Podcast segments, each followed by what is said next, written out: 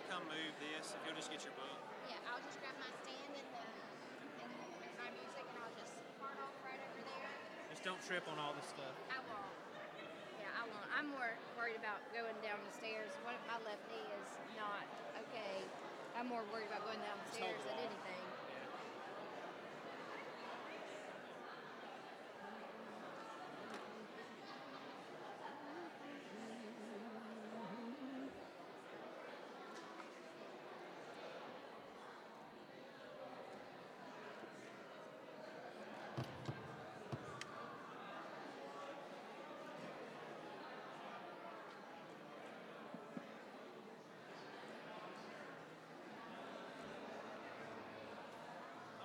I wasn't gonna worry about moving all that stuff. I was just gonna provide the screaming distorted guitars. Kids would love that.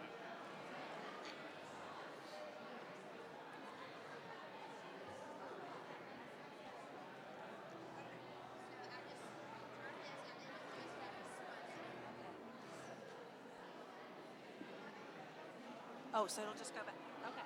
Go back right where it was. And then this, I'm just gonna take, I'm just gonna take this with me. I'm putting this up and then this. Hey, y'all, if y'all want to be able to watch, y'all will have a chance to come up. That's fine. If y'all want to watch, so you can watch the kids, and then we'll come up afterwards.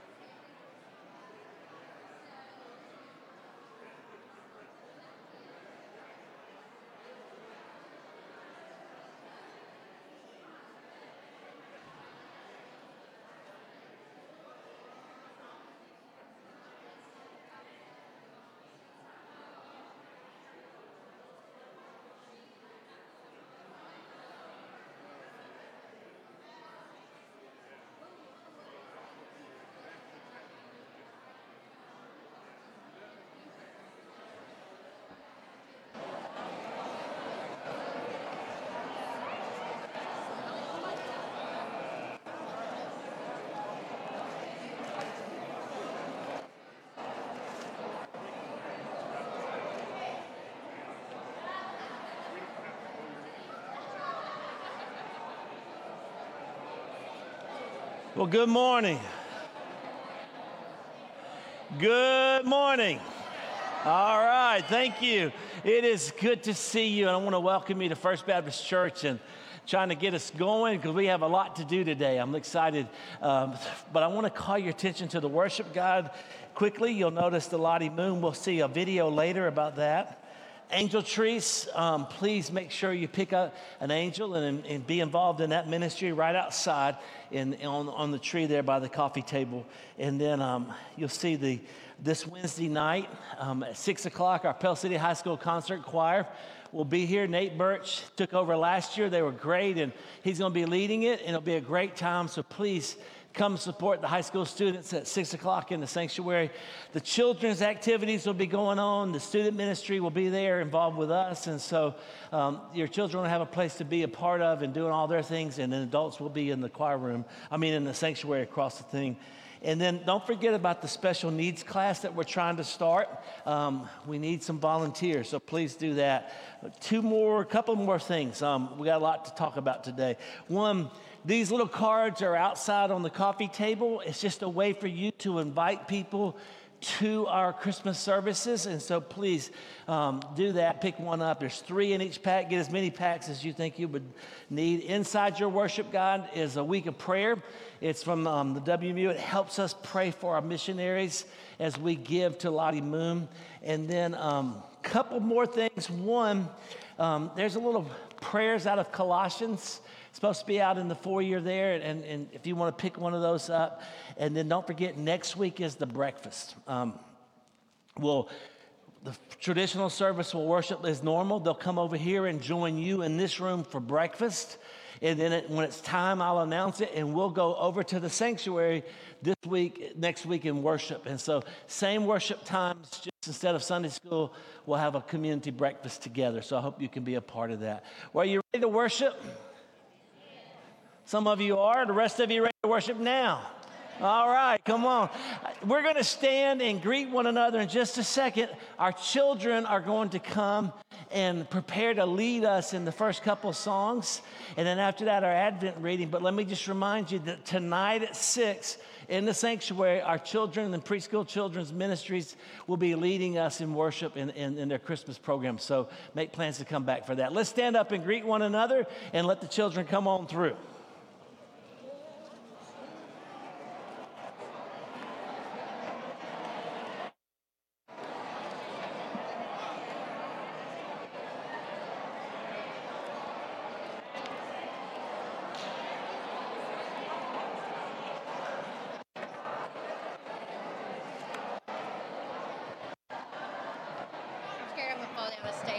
You want me to help you? I'll give you a hand.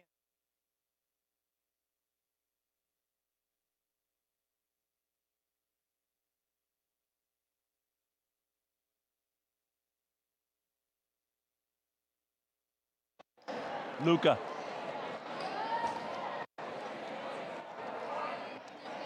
Let's try not to jump. Let's try not to jump on the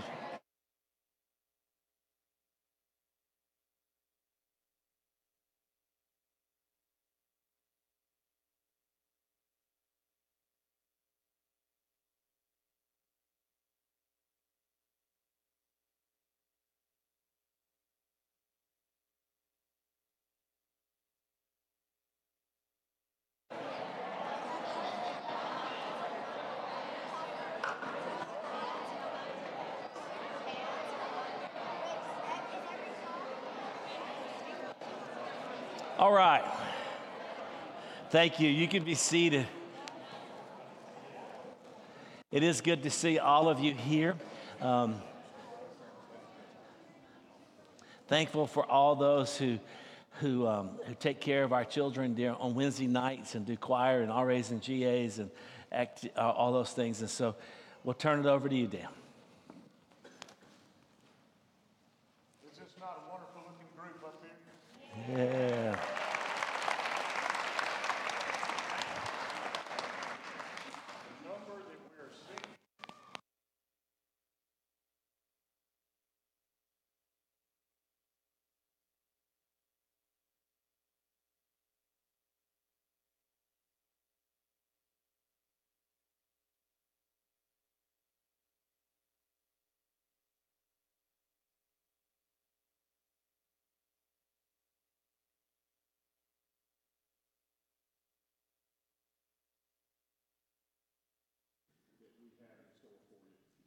We hope you enjoy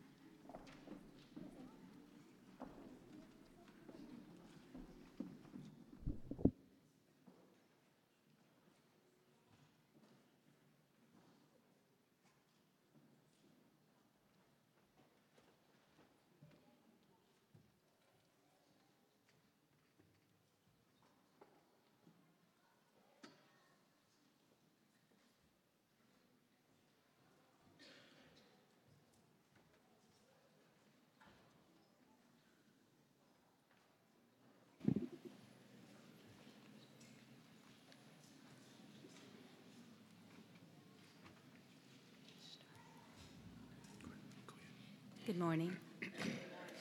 Waiting is hard in a fast paced society. We want the stoplight to change quickly, the grocery line to move faster, and Christmas morning to arrive soon. We forget that before good things happen, preparations must be made. Preparations were made for the coming of Jesus that first Christmas morning. Last Sunday, we lit the prophecy candle and remembered those Old Testament prophets who first spoke the coming of the Christ child. The second purple candle we light today symbolizes faith. This is the Bethlehem candle, and it reminds us of Mary and Joseph's journey to the stable that God had prepared for the birth of his son. In Matthew chapter 1, verses 18 through 23, we find these words. Now, the birth of Jesus Christ took place in this way. When his mother Mary had been betrothed to Joseph, before they came together, as she was found to be with child from the Holy Spirit. And her husband Joseph, being a just man and unwilling to put her to shame, resolved to divorce her quietly. But as he considered these things, behold, an angel of the Lord appeared to him in a dream, saying, Joseph, son of David, do not fear to take Mary as your wife, for that which is conceived in her is from the Holy Spirit. She will bear a son, and you shall call his name Jesus, for he will save his people from their sins. All this took place to fulfill what the Lord had spoken by the prophet Behold, the virgin shall conceive and bear a son, and they shall call his name Emmanuel, which means God with us.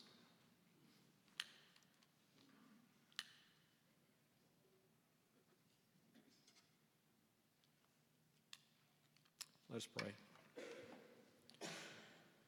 Father God, in this very busy season with so many things to do, help us to hear your voice afresh and anew each day, calling us to prepare the way of our Lord and Savior Jesus.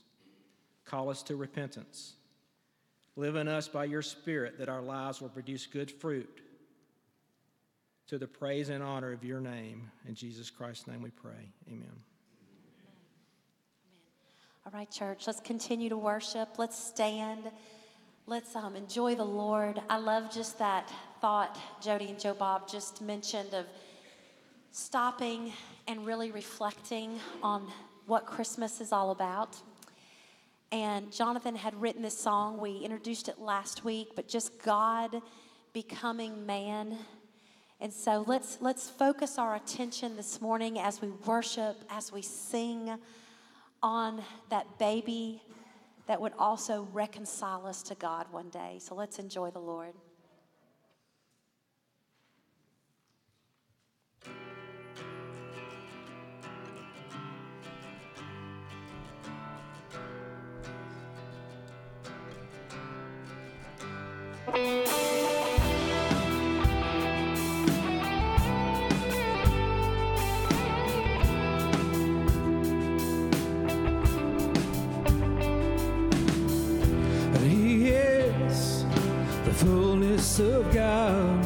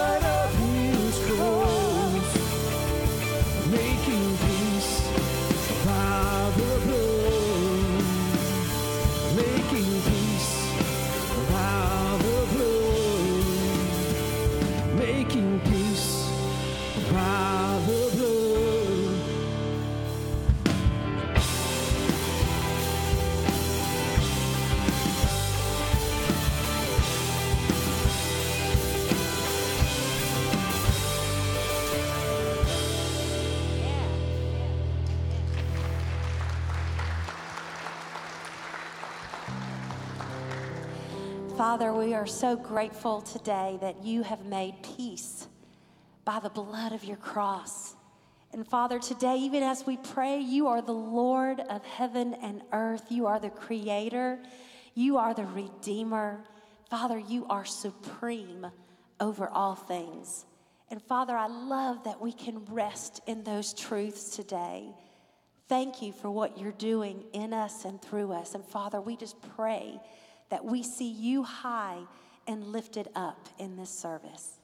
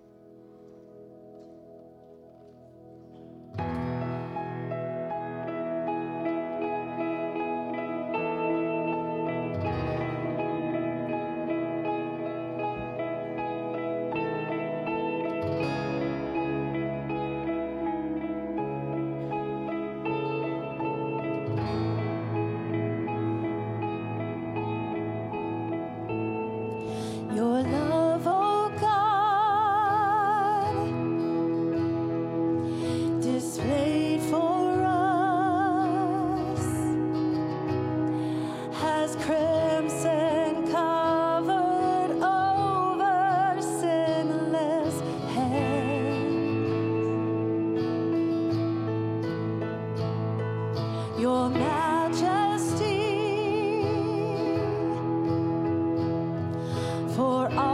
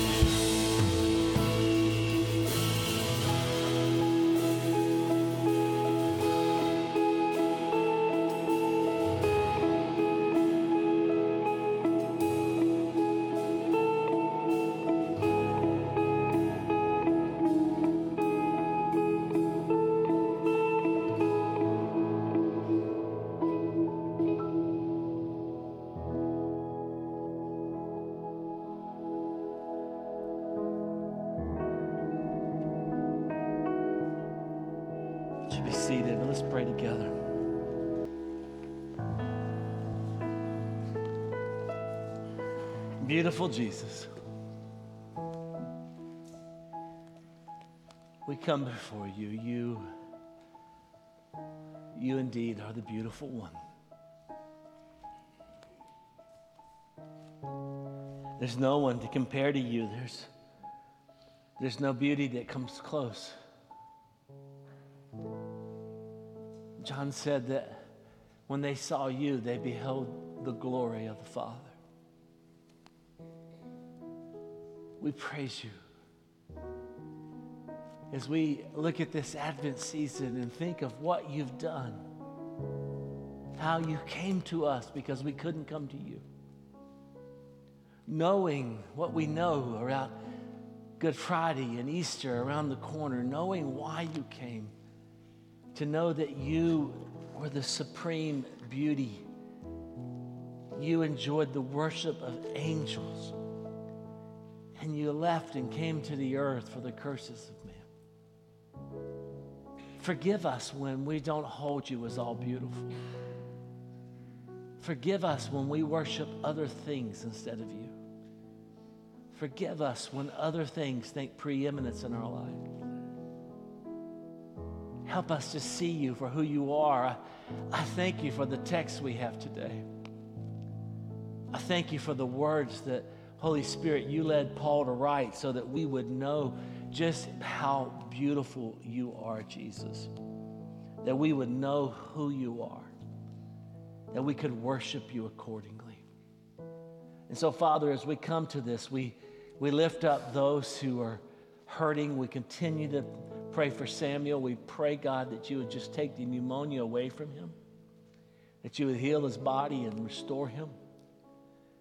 We pray for others. We pray for. Um, we pray for Frank Morrison, God, and his ask as he starts treatments again, that you would bless him and, and to just, Lord, take away the cancer.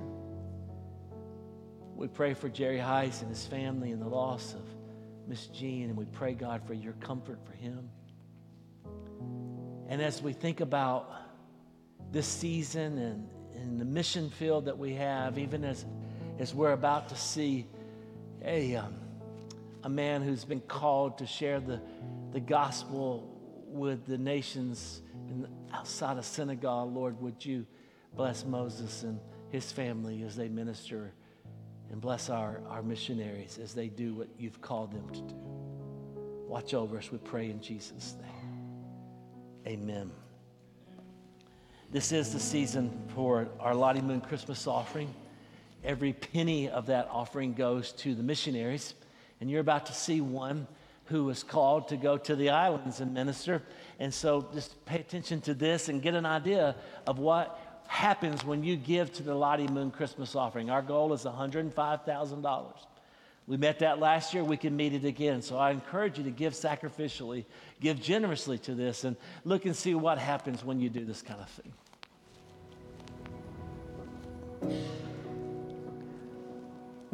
Really, I don't know how to swim. So when the Lord called me to do the island ministry, I said, no, it's not possible because I don't know how to swim. And immediately he gave me Isaiah 43, which says, Even in the water, I will be with you. Don't be afraid.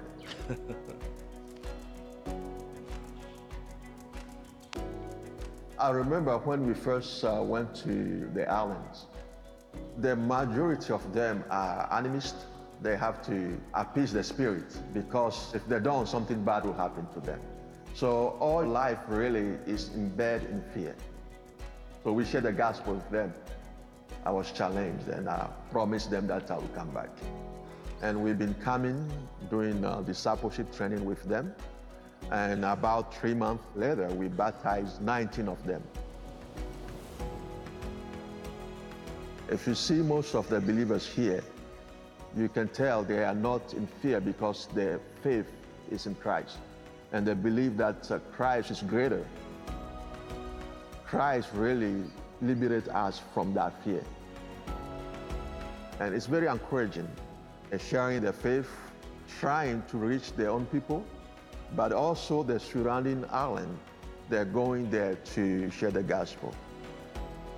This is what I want to see in all the region in Senegal. It's the local church taking the lead to reach their own people. The Lord is working at the alley. So without the loud jacket or the loud jacket, I will be still going.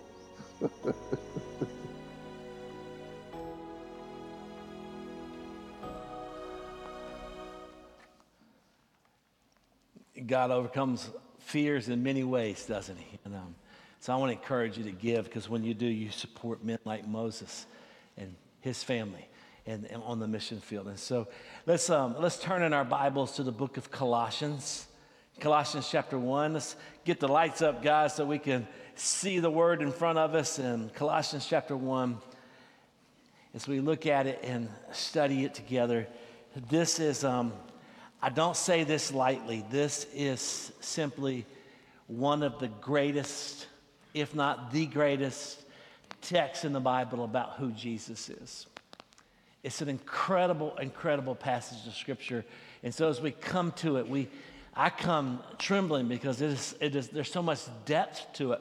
And, and, and I just want to be able to open your eyes to see the beauty of this. Colossians 1, we're going to look at verses 15 through 20 today um, next week, 21 through 23. So if you're able to stand, I invite you to stand and honor the reading and the preaching of God's word. You remember in verse 13, he says, He's delivered us from the domain of darkness and transferred us to the kingdom of His beloved Son, in whom we have redemption, the forgiveness of sins. Well, who is that Son?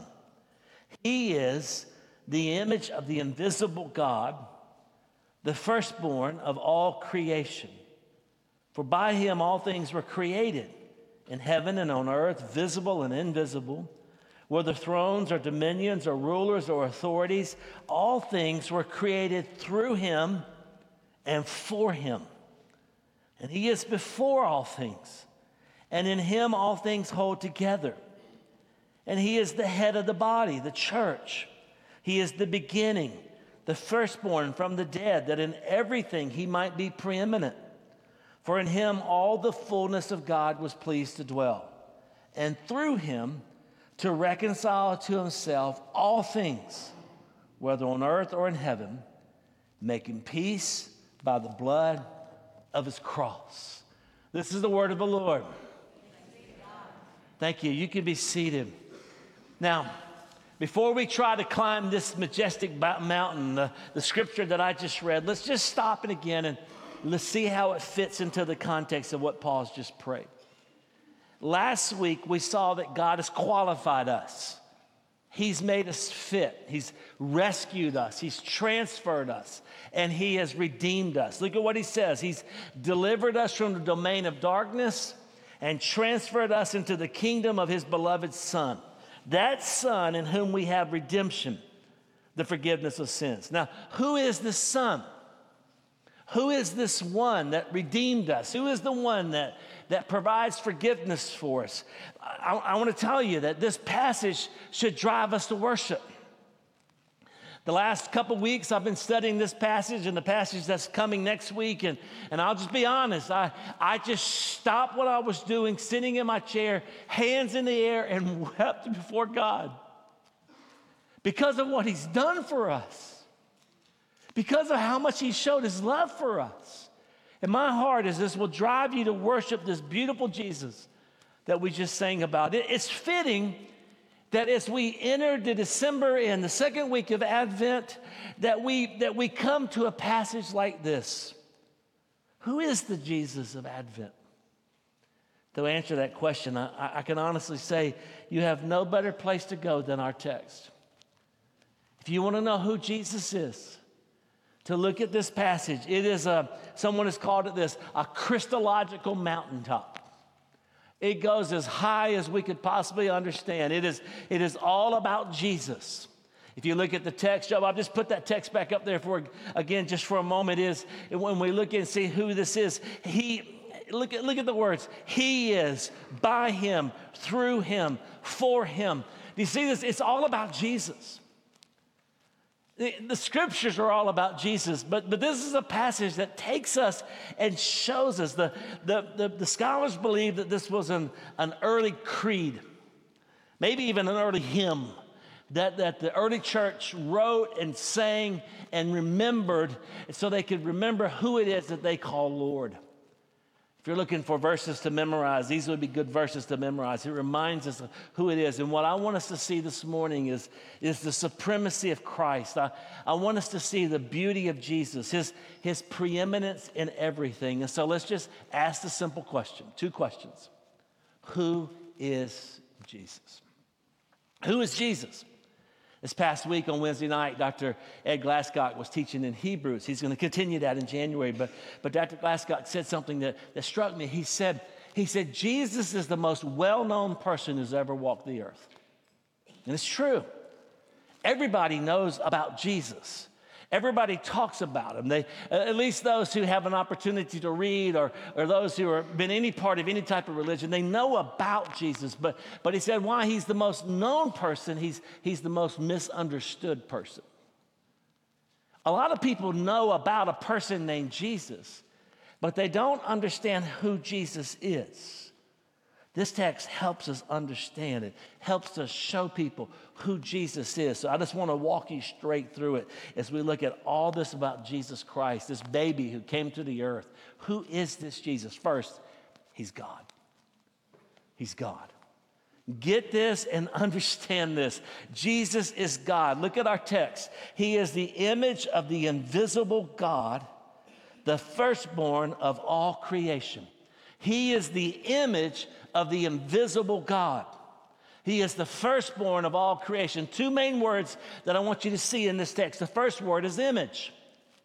What does it mean when he says that he is the image of God? We get a glimpse of it right there in the text. He is the image of the invisible God.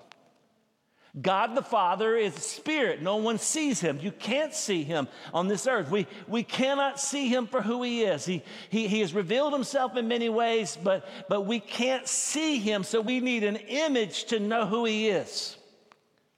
Jesus is that image. Jesus is the one who came. That's why John said in his gospel, John 1:18, no one has ever seen God, the only God who is at the Father's side. He's made them known. No one's ever seen God, but the only God who is at his right hand, he's made him known. Jesus is in the image of God. He is the image of God. He's the means by which we know the Father.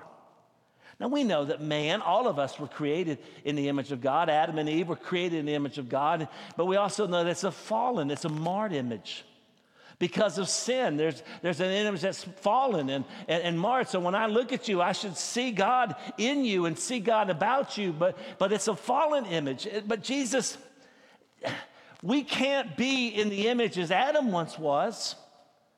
Adam was created in the image of God without sin. But understand this about Jesus. He, he came as the second Adam. The first Adam failed. Romans tells us that Jesus came as the second Adam to accomplish what the first Adam could not do. And he did do what the first Adam could not do, would not do. So Jesus comes as the second Adam. And, but I want you to get this. He, he was not created in the image of God. It's not what our text says. It says he is the image of God. Jesus didn't come created in the image of God. Jesus came as the image of God. That's why John says, and the Word of God, and the Word was with God, and, and He dwelt among us. In, in Jesus, we see the Father. That's why Jesus looked at the disciples and He said, If you see me, you've seen the Father. He drove the religious leaders crazy when He said, Before Abraham was, I am. Jesus, Jesus says, Hebrews, Hebrews says he is the radiance of the glory of God, the exact imprint of his nature. Jesus is God, the second person of a Trinity. That's the idea of image. But, but let's look at the next phrase. He's, he's the firstborn of all creation. Does that mean Jesus created? There are some who would tell you that's what it means. They say, look at that word. It says, He is firstborn of creation, so therefore he, he is a created being. But, but let's just think about that reasonably for a moment. I, I was watching this thing that John Piper did, and he, he, said, he said, think about the way we use the little word of. I could say to you, this is a block of wood, okay? If I were holding a block of wood, I say, this is a block of wood, and you would know I meant that this block is wood. So, is that what Paul's saying when he says he's the firstborn of creation? He's a block of wood. He, he is of this. This is what he is. Or we could also use the little word of like this. We could say, we could say, Nick Saban is the head coach of Alabama. Kirby Smart is the head coach of Georgia. We don't mean by that that Nick Saban plays on the team. What we mean by that is he is the head over the team. On that field yesterday, no one doubted who was the head of each team. There's no question who is the head of a team. They knew. And so when you look at this and understand he is the firstborn of all creation, what it really should say for us is he is the firstborn over all creation. He is not created, he's over creation. Why? Because he made it. The idea of firstborn, the idea of firstborn is, is not that he was the first one born, it is that he has the firstborn status. He, the, the firstborn in, in the Old Testament had more status than the rest of the children. He, he got a larger portion of the inheritance. And so when you're thinking about Jesus being the firstborn, he, he is preeminent. He's first in rank, he's, he's over all. There's a word in the Greek to say that he was the first created. That's not what Paul says. He is God, he's above all. The writer of Paul, in Philippians, Paul says he is given a name that is above all names, the image of God, the preeminent one. He's God in the flesh. He's God. But secondly, he's creator. He's creator. Look at what he says For by him all things were created. How could he be created if by him all things were created? By him all things were created. Look at the immensity of what he's saying here.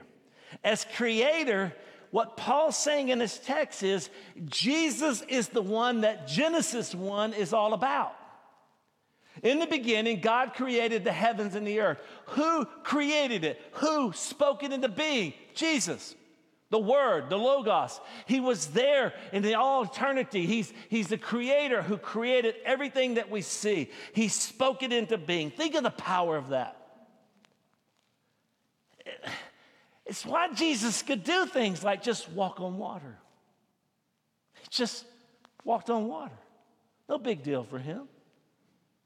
It's why Jesus was able to be who he was. He think of the power but then think of the humility that that powerful one who spoke the whole world into being entered into a womb and became a baby and lived on this earth. And rather than getting praises, he received curses. That powerful God entered a womb, took on flesh, and ultimately went to the cross. He's the creator.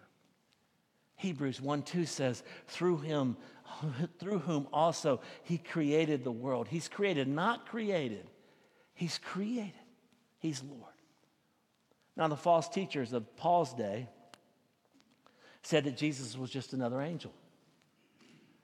You, see him deal with that in Hebrews, or not Paul, but the writer of Hebrews. He deals with it and says he's greater than the angels.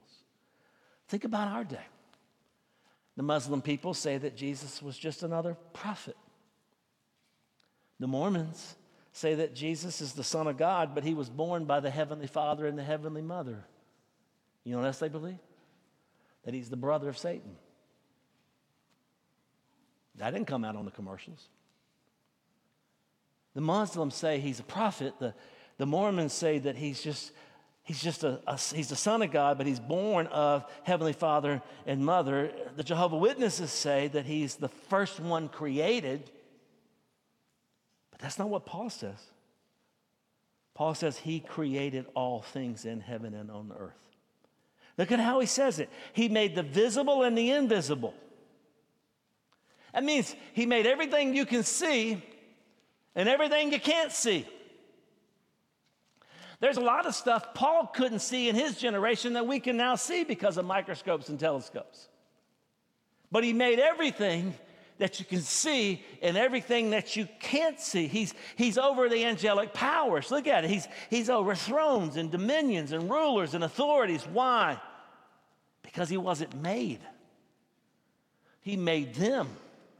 Why is it that Jesus could walk in a room and a demon possessed person would fall on the ground and begin to shake and the demon would cry out, We know who you are? Why? Because the demons knew him, they were made by him. They were made as angels, but they fell. They at one time worshiped, but they chose not to worship anymore. And Jesus made them. He's made everything, everything you can see and everything you can't see. But, but notice that Paul affirms it in verse 17. He's, he's before all things. He's before all things. This is the third thing. He's eternal. Jesus is before creation. He's always been. In the beginning was the Word, the Word was with God, the Word was God, John 1 1. Again, before Abraham was, I am. He's eternal. I'll give you, I, I, just gave you four letters, okay? But let me give you another D. It's not this D, the one, not, not the one coming up. Let me just give you a fourth thing real, real quick. He, he's also the sustainer. He's eternal, He's the creator, He's God, He's the sustainer. And in Him, all things hold together. Do you know why atoms don't just fall apart? He wills them to stay together. Do you know why? If I walk off this platform, I'm going to hit the ground. He wills gravity to take place. You understand this. Your heart's beating because Jesus is holding you together. Your lungs breathe because Jesus. Your eyes see because of Jesus. Your ears, and if you think that's not true, just pray it one day. God, I think I'll handle this on my own. Just take your hand off of me. Try it, I dare you. Understand, He is the sustainer. And the miracle of it is that somehow, even as an infant, as a little baby on this earth, He was the sustainer of all things. There's another thing. He's, he's eternal, He's the head of the church. It's interesting that Paul throws this in here. He's talking about God, he's talking about eternity and sustaining. And all of a sudden, he says, He is the head of the body, the church, the firstborn from the dead, that in everything he might be preeminent. Now, y'all know this. Some pastors think they're the head of the church. I'm not one of them. There's some deacons and some elders who think they're head of the church. Y'all may not believe this, but there's some church members who think they're head of the church. I want you to know none of us are the head of the church. Jesus is the head of the church. Jesus is the head of the body. What an idea. The church is the body of Christ. Jesus is the head, we're the body. We're his hands, we're his feet, we're, we're his mouthpiece. We, we are to show and display his beauty in this world. I, I love what the late Adrian Rogers said something with no head is dead, something with two heads is a monster. Church is not a monster. There are not two heads, there's one head, it's Jesus. Jesus Christ. Why is he the head of the body, the church? Well, look at it. He's the beginning. He's the beginning of the church. The church has no beginning without Jesus. We, as primarily a Gentile people, have, have no inclusion into the covenants of God without Jesus. The promises and covenants of the Old Testament have no fulfillment without Jesus. He, he started the church, he, he came for the church, he earned it, he paid for it. He continues to lead it through his spirit. He's, he's preeminent in all creation. And, and get this He's not only preeminent in creation because he is the creator, he is preeminent in new creation because he's Savior. He is over us as the church, as a new created people. He is the firstborn from the dead. What in the world does that mean? I mean, other people rose from the dead. They throw Elisha in a grave and bury him. And then throw him in the grave. They put him in the grave and buried him. There's a war going on, rebels are coming after him. Some, some Hebrew soldiers are running, and one of their friends gets killed, and they take his dead body and they throw it in the grave of Elisha, and he hits Elisha's bones and comes alive. It's in the Old Testament, just read it. It's right there. There are other people who rose from the dead. There are two in the Bible who never died. But get this, he says he's the firstborn. He's, he's preeminent over all the dead. Why? He, Jesus is the first to come to life in true resurrected life. Jesus raised Lazarus from the dead. But you know what? Lazarus died again. We don't know when, we don't know how, but Lazarus died again to go to heaven. Jesus rose and never died again. And because Jesus rose and conquered death, we all have what he said at the very beginning hope laid up for us in heaven. Jesus is preeminent over all who have died and all who are alive. And so let me ask you is he preeminent in our church?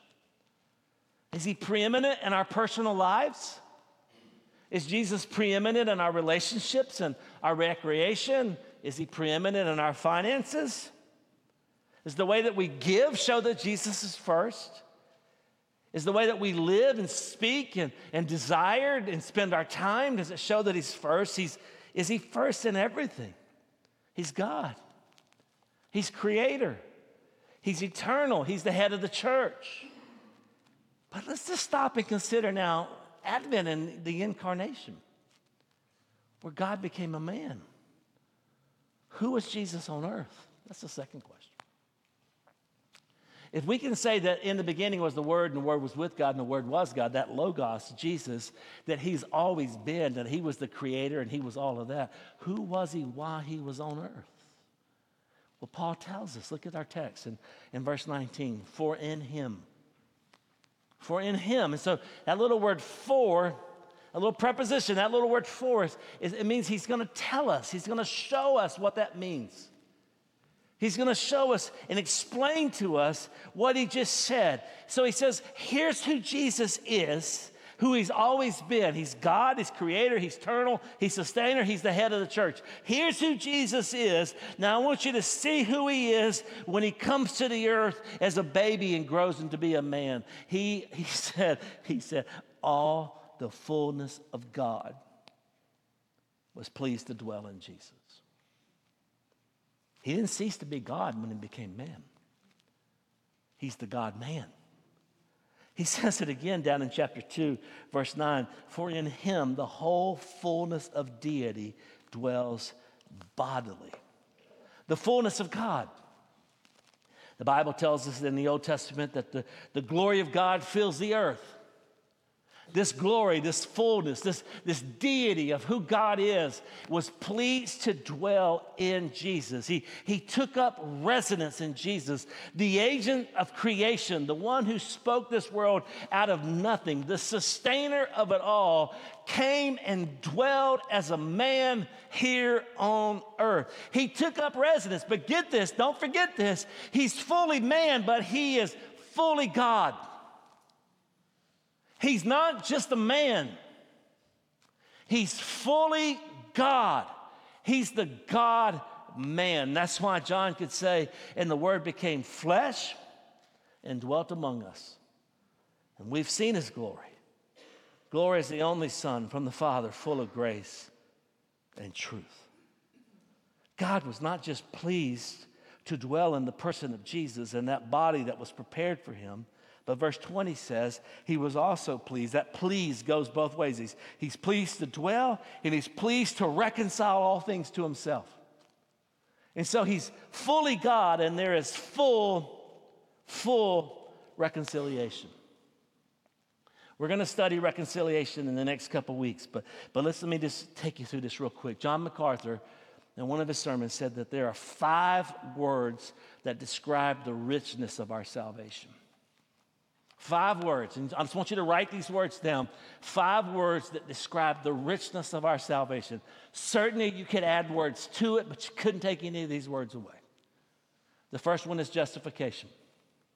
Justification. We were sinners. But we were declared, when we placed faith in Christ, not guilty, but not just not guilty, we were declared righteous with the righteousness of Christ. Justification. Secondly, redemption. Redemption. We were slaves of sin, but we were redeemed. We were redeemed and set free from that slavery. So we were declared not guilty, we were declared righteous. We were redeemed, and no longer are we slaves to sin. Why? Because we were forgiven. Forgiveness is the third word forgiveness. We were in debt to Him. We used to sing at camp this little song I, I owed a debt I could not pay. He paid a debt he did not owe. Jesus came and paid a debt, our debt. And because of that, the debt of sin was paid. It was nailed to the cross so that we were set free. So we see justification and redemption and forgiveness. Fourth word, adoption. We, we were strangers. As Gentiles, we were not a part of the covenant people, we were outside the promises of God. But because of Jesus, we've been adopted into the family. We've been brought in. Now, I mean, stop. Some of you thinking, what's a Gentile? A Gentile is anyone who's not Jewish, okay? We were not a part of the promised people of God of the Old Testament, so we were brought into that people of God in the church through Jesus Christ and what he did. We were adopted. We're, we're no longer slaves. We're set free. We're no longer uh, under the debt of sin. We've been, we've been having our, our message, our debt paid, and now we're adopted as sons and daughters. And then that last word, reconciliation. Justification, redemption, forgiveness, adoption, and reconciliation. We were against God. We were at enmity with God. We may not look at ourselves that way, but that's the way the Bible pictures us. If we are outside of Christ, we are in sin and against Him. But God, God was pleased to reconcile us, He was pleased to make peace with us. We were at enmity, so He, get this, just get this, He is the offended one. The offended one made peace with the offender. We are the offenders. God is the offended, but the offended took the action to make peace with the offender. How? Look at our text. By the blood of the cross. This is a song we sang. By the blood of the cross. At the cross, the price was paid, and we have all that we need to be in union with Christ, to be in Him and He in us. He reconciled us to Him. We have hope. We have hope that one day we'll be glorified. One day there's a new heaven and a new earth coming, and we'll be with Him forever. The necessary steps have been made, all has been paid. All we await now for the second coming of Christ, all we wait now for is for God's patience as He's waiting for the last person who's going to come to Him to come. Jesus came one time, Jesus will come again. The Father was pleased to reconcile all things, things on earth, things in heaven. He will ultimately transfer us from the darkness of, his, of sin and the power of sin and the presence of sin, even the presence of sin, into his kingdom. What a Savior we have. What a Savior. I've shared this with you before. I, I don't know, I just, it came to me as we're singing, and I just want to share it with you again. I had a seminary professor who, who talked about all the prophecy that Jesus fulfilled in his first coming. He said, he said the odds of one person fulfilling all those prophecies, and he was from Texas, so he had this great illustration. He said, You fill the state of Texas with silver dollars one foot tall. That's a lot of silver dollars. He said, fill the entire state of Texas with silver dollars, one foot tall from the ground, and mark just one silver dollar and put it in the mix.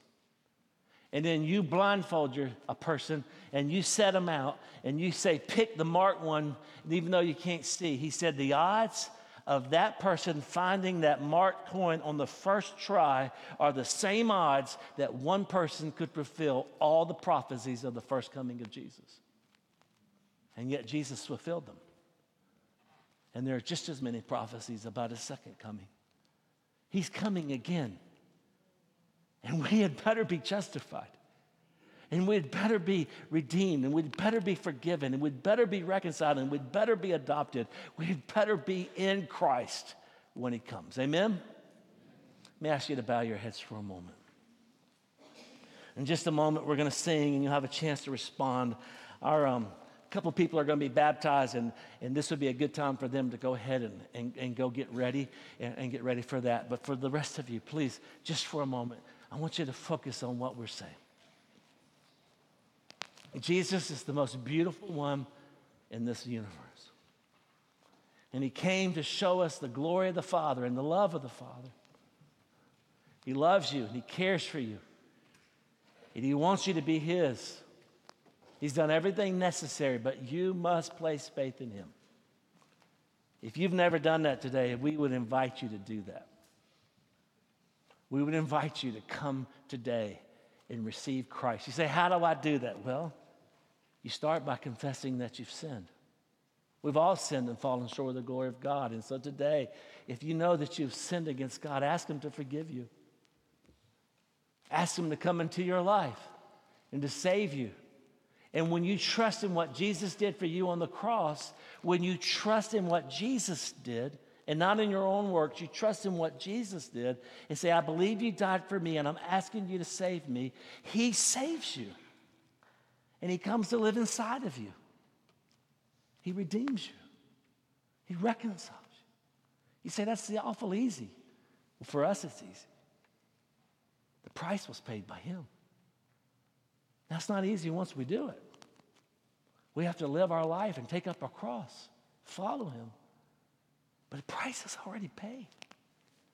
We just need to receive that price. And so today, if you've never done that, I would ask you to do that. And then if you have done that, I would ask you this morning is Christ preeminent in your life? Is he first? Is there anything in your life that's taking place of Christ? And if there is, would you repent of that today and walk out of this room with Jesus as the head of your life and the head of this church? Father, I just ask you to speak to us now. Show us what it is you would have us do. I know that many people will make private decisions, but God, I also know that there are no private decisions for Christ outside these walls. It's public in the way that we live. And so I know that not everyone will come front. But God, I know also that you want to work in all of our lives. And so I pray that you will. And for those who may need to do something public today, would you give them courage to do it and help them? This is my prayer in Jesus' name. Amen. Let's stand together. Tim's here. I'll be here. Mark's, Mark's is, will be here as well. You stand. If you need us, you come to the front.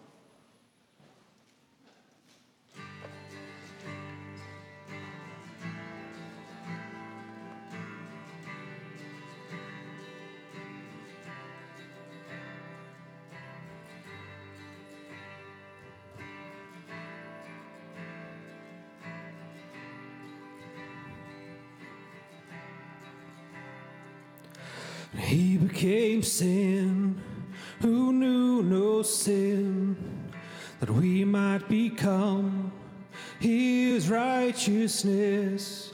He humbled himself and carried the cross.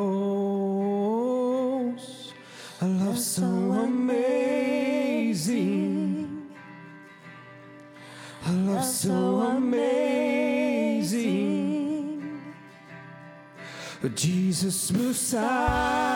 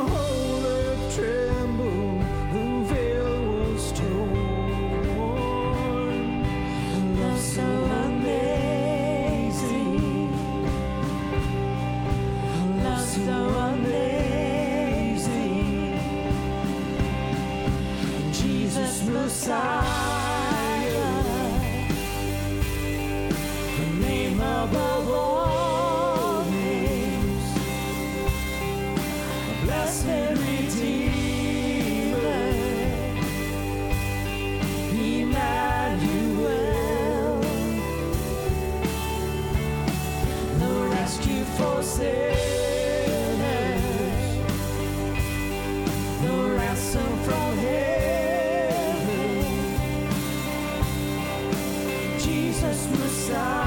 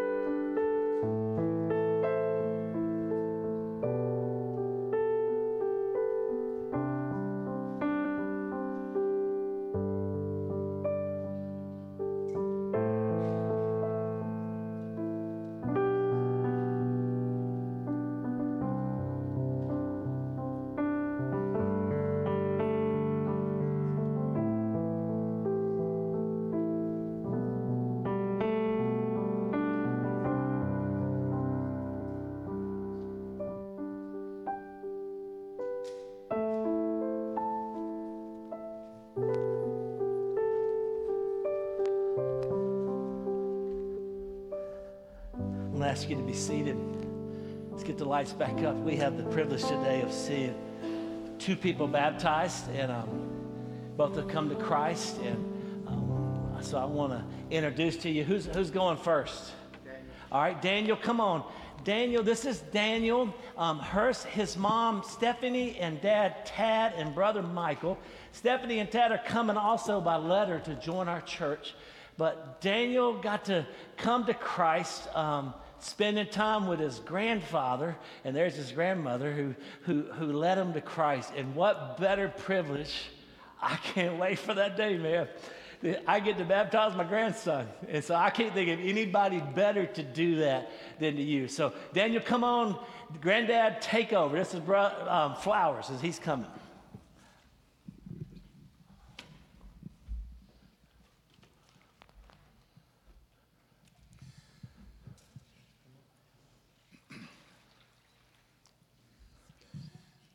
Do you remember that day at the table when you gave your heart to the Lord? Do you remember that? I want you to know something. There's a promise that salvation can never be taken away from you. And with that promise, there's a responsibility to grow in the Lord in faithful obedience, obeying in the, obeying the Lord and even your parents. That's part of growing in the Lord. Okay? So, uh, but anyways, if you'll hold this for me. So, Daniel, because of your faith in the Lord and your trust in Him, I baptize you now in the name of the Father, the Son, and the Holy Spirit. You ready?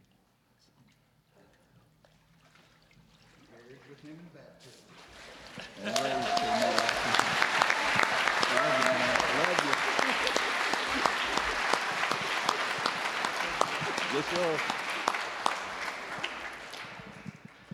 And I forgot to invite some friends to come up. I hope all the family got to come up, but I'm glad, Daniel, we're proud of you. Michael's, Michael's going to come to this pretty soon. We're just waiting on that moment for him. And so, and then Gabriel, come on, man, you and Keith.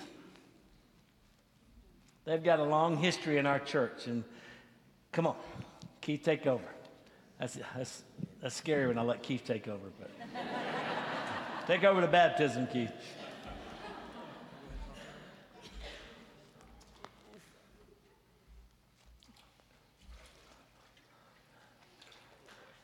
Hey, real quick, any family or friends that want to come get close, come on. We got time. There's nothing better than this right here. Man, y'all are already close. Look at you. I agree. Scoot around a little bit so some makes everybody can see. Gabriel's calling some of you. Come on, hurry.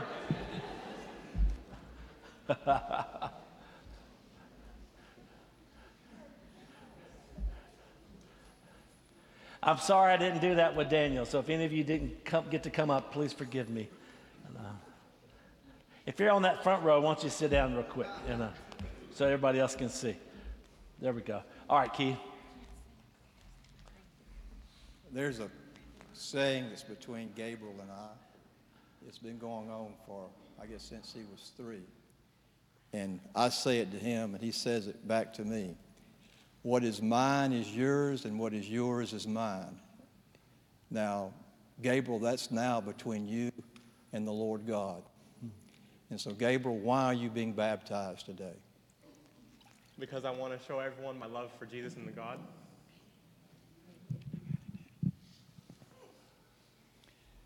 Gabriel, in the name of Jesus Christ, I baptize thee, my brother, in the name of the Father, the Son, and the Holy Spirit.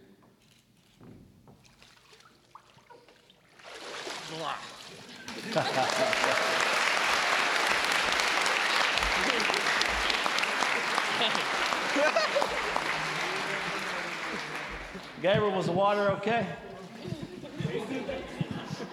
when we came in this morning, you could have boiled shrimp in that water. And uh, we, we, Matt and I were literally pouring ice in it, trying to cool it off a little bit. We are so proud of y'all. We're so thankful. Let's show our appreciation to what God has done.